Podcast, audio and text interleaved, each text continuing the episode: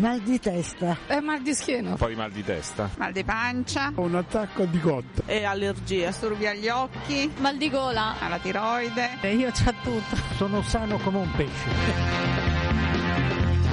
Effetti collaterali. La rubrica di medicina della Radio Vaticana.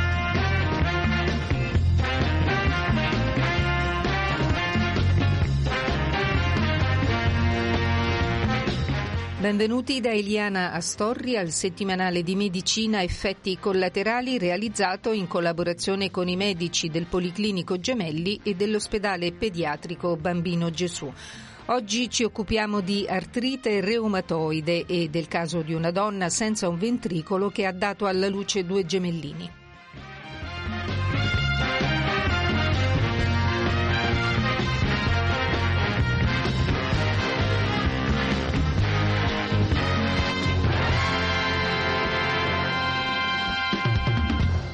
Sono stati pubblicati recentemente sulla rivista scientifica The Lancet due studi sul trattamento precoce nei soggetti a rischio artrite reumatoide allo scopo di rallentare o bloccare la malattia. Ci riferisce di che malattia si tratta e con quali sintomi si manifesta la professoressa Maria Antonietta D'Agostino, direttore dell'unità operativa complessa di reumatologia della Fondazione Policlinico Universitaria Agostino Gemelli, ordinario di reumatologia presso l'Università Cattolica Sacro Cuore.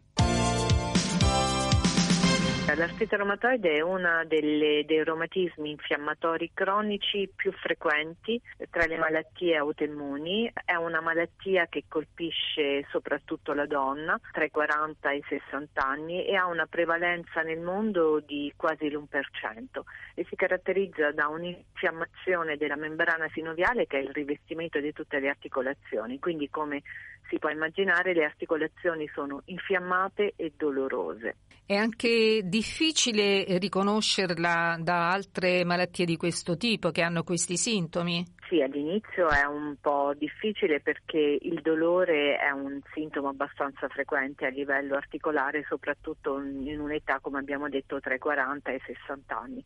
Normalmente quando colpisce le piccole articolazioni delle mani o dei piedi che provoca dei risvegli notturni e un gonfiore di queste articolazioni, allora la diagnosi è un po' più facile, ma diciamo all'inizio i dolori sono un po' più sfumati, non sono sempre presenti e quindi soprattutto nelle prime fasi può essere un po' difficile fare la diagnosi. Quando la malattia è conclamata allora la cosa sembra essere un po' più facile se si va da un reumatologo esperto. E con quali criteri si stabilisce quale sia il soggetto a rischio, visto che questi studi sono puntati proprio verso questo, questa categoria di pazienti? Allora, sono quei pazienti che presentano un'autoimmunità tipica dell'artrite reumatoide, cioè la presenza di un fattore reumatoide ad alto titolo o di anticorpi anticitrullina, che sono degli autoanticorpi tipici e specifici di questa patologia e che presentano dei dolori articolari, quindi persistenti, soprattutto delle piccole articolazioni dei mani e dei piedi,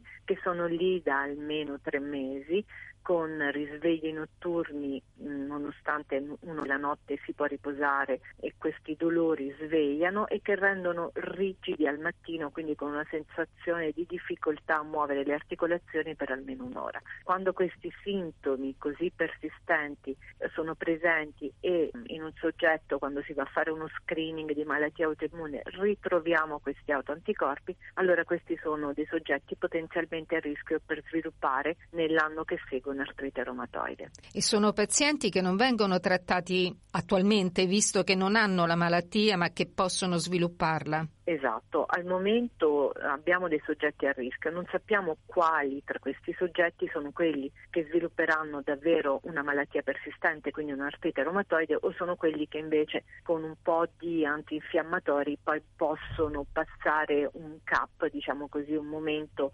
trigger importante nella loro patologia e quindi in questo periodo quello che noi facciamo è trattare con antinfiammatori e seguire i pazienti nel tempo ed è quello che al momento eh, io suggerirei di fare nei pazienti a rischio, quindi di monitorare l'evoluzione dei sintomi e alla prima apparizione di una patologia anche non clinicamente evidente ma evidente all'ecografia di consultare un reumatologo e di considerarla come una malattia all'esordio. Rallentare o bloccare l'artrite reumatoide è l'obiettivo dei due lavori pubblicati recentemente sull'Anset. Esattamente, l'idea è proprio quella che nell'artrite reumatoide, visto che eh, si tratta di una patologia caratterizzata da molte fasi, tra cui la fase preclinica in cui c'è un fattore di rischio ma non sappiamo quando questa malattia si manifesta, l'idea è quella di agire sul sistema immunitario e quindi di bloccare o almeno rallentare, se non è possibile bloccare l'evoluzione verso la malattia, ma rallentarla e quindi renderla meno, diciamo così, impattante sulla qualità di vita e sulla vita stessa delle persone. Quindi in questo caso questo era l'obiettivo di questo studio, utilizzare un farmaco che normalmente impedisce in qualche modo l'attivazione del sistema immunitario e vedere se eh, il fatto di darla in stadi molto precoci quando la malattia non è ancora clinicamente chiaramente evidente, quella che noi chiamiamo la finestra di opportunità, ci sia un beneficio nei pazienti in termini di rallentamento verso l'evoluzione della malattia o addirittura bloccare l'apparizione della malattia. Questo... Questi studi hanno mostrato che è possibile almeno rallentare, probabilmente in alcuni pazienti anche eh, bloccare verso l'evoluzione. Questi studi sono anche un, delle corti di pazienti che sono seguite nel tempo e quindi vedremo sì. se il beneficio si mantiene perché come, mm, come in tutti gli studi il farmaco è stato dato per un periodo limitato. Quale potrebbe essere l'evoluzione futura di questi studi, uno dei quali ricordiamo ideato da lei? Allora, in, um, in, questi studi l'evoluzione futura è quella di pensare a diciamo, una finestra di opportunità nelle nostre malattie autoimmuni e nelle nostre patologie croniche.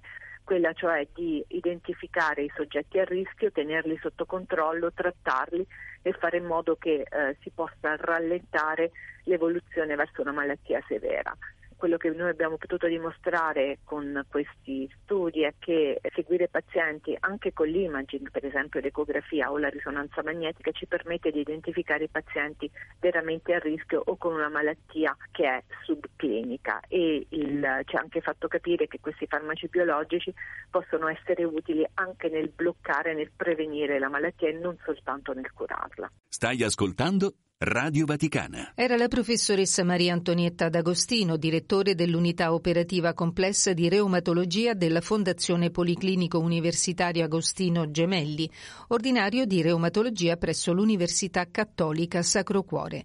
Una pausa musicale, poi andiamo al Bambino Gesù.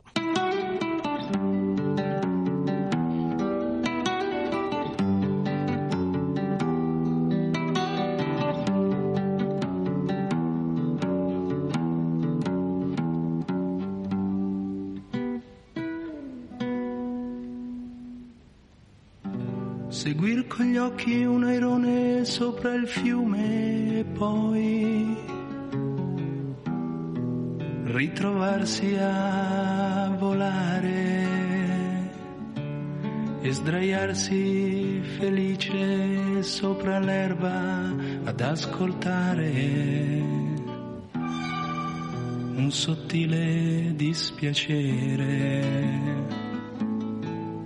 E di notte passare con lo sguardo la collina per scoprire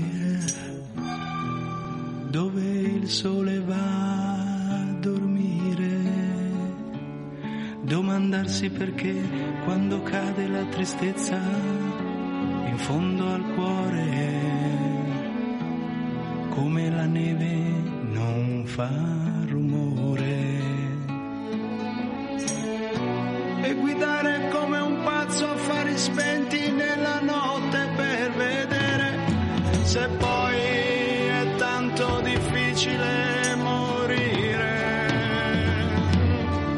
stringere le mani per fermare qualcosa che è dentro me ma nella mente tua non c'è. Capire tu non puoi.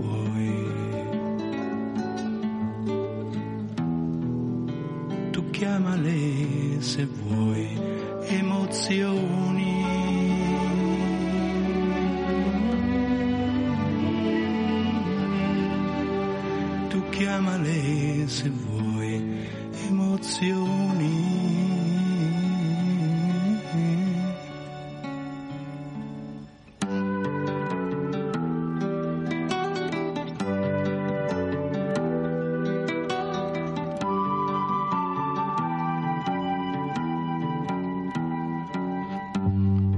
Uscir nella brughiera di mattina dove non si vede un passo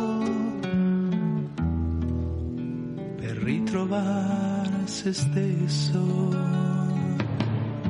Parlar del più e del meno con un pescatore per ore ed ore per non sentir che dentro qualcosa muore e ricoprir di terra una piantina verde sperando possa nascere un giorno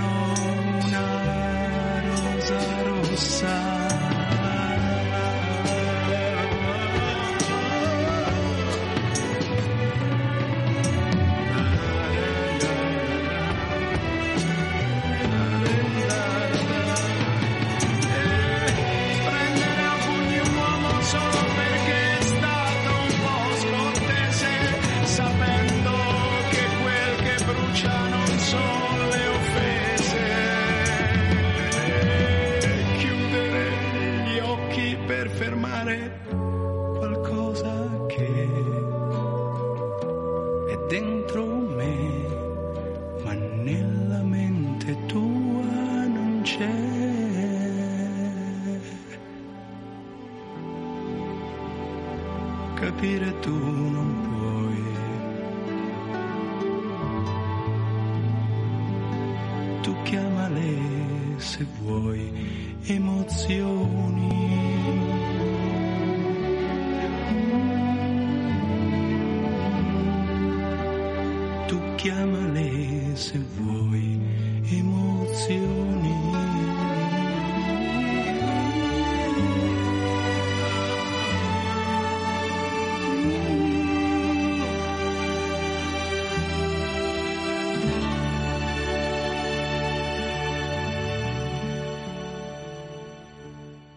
A Roma e provincia. Ascolta Radio Vaticana su 105 FM.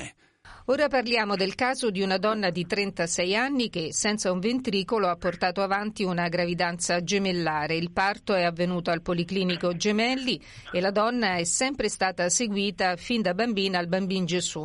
Con noi la dottoressa Rosalinda Palmieri, cardiologa dell'unità di cardiologia del congenito adulto dell'ospedale pediatrico della Santa Sede. Dottoressa, benvenuta. Salve a tutti.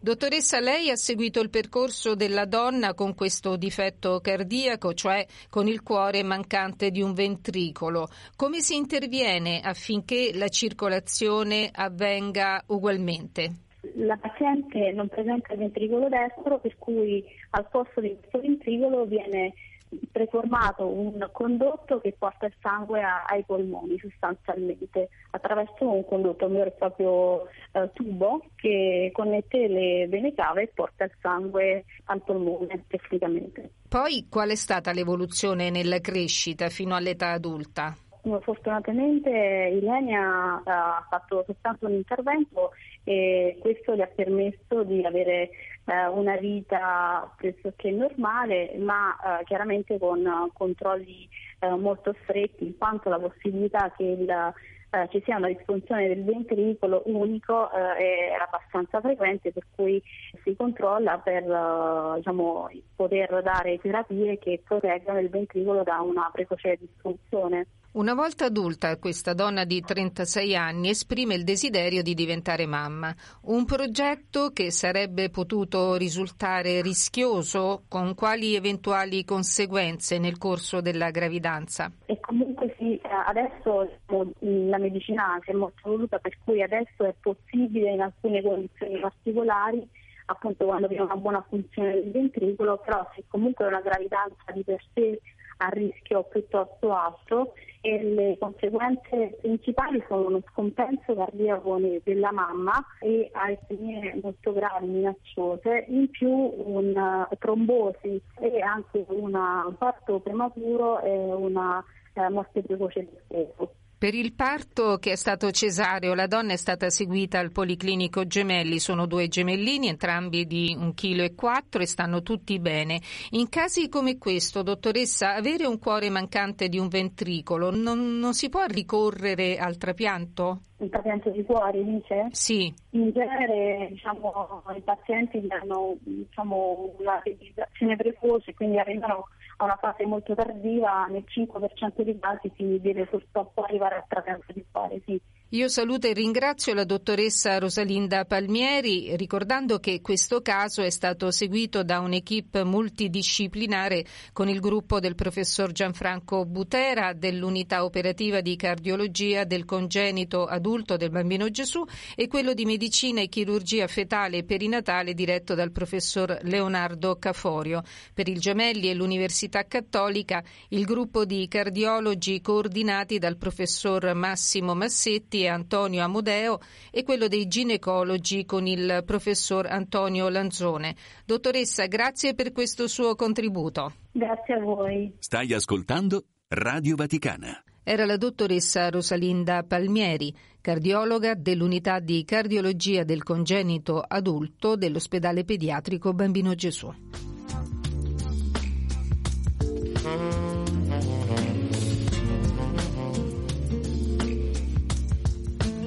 E sono cento anni che l'ospedale Bambino Gesù è diventato ospedale del Papa. Fondato nel 1869 dai duchi Salviati, gli stessi duchi Arabella e Scipione lo donarono il 20 febbraio del 1924 alla Santa Sede, attraverso l'allora cardinale Basilio Pompili e con il consenso di Pio IX.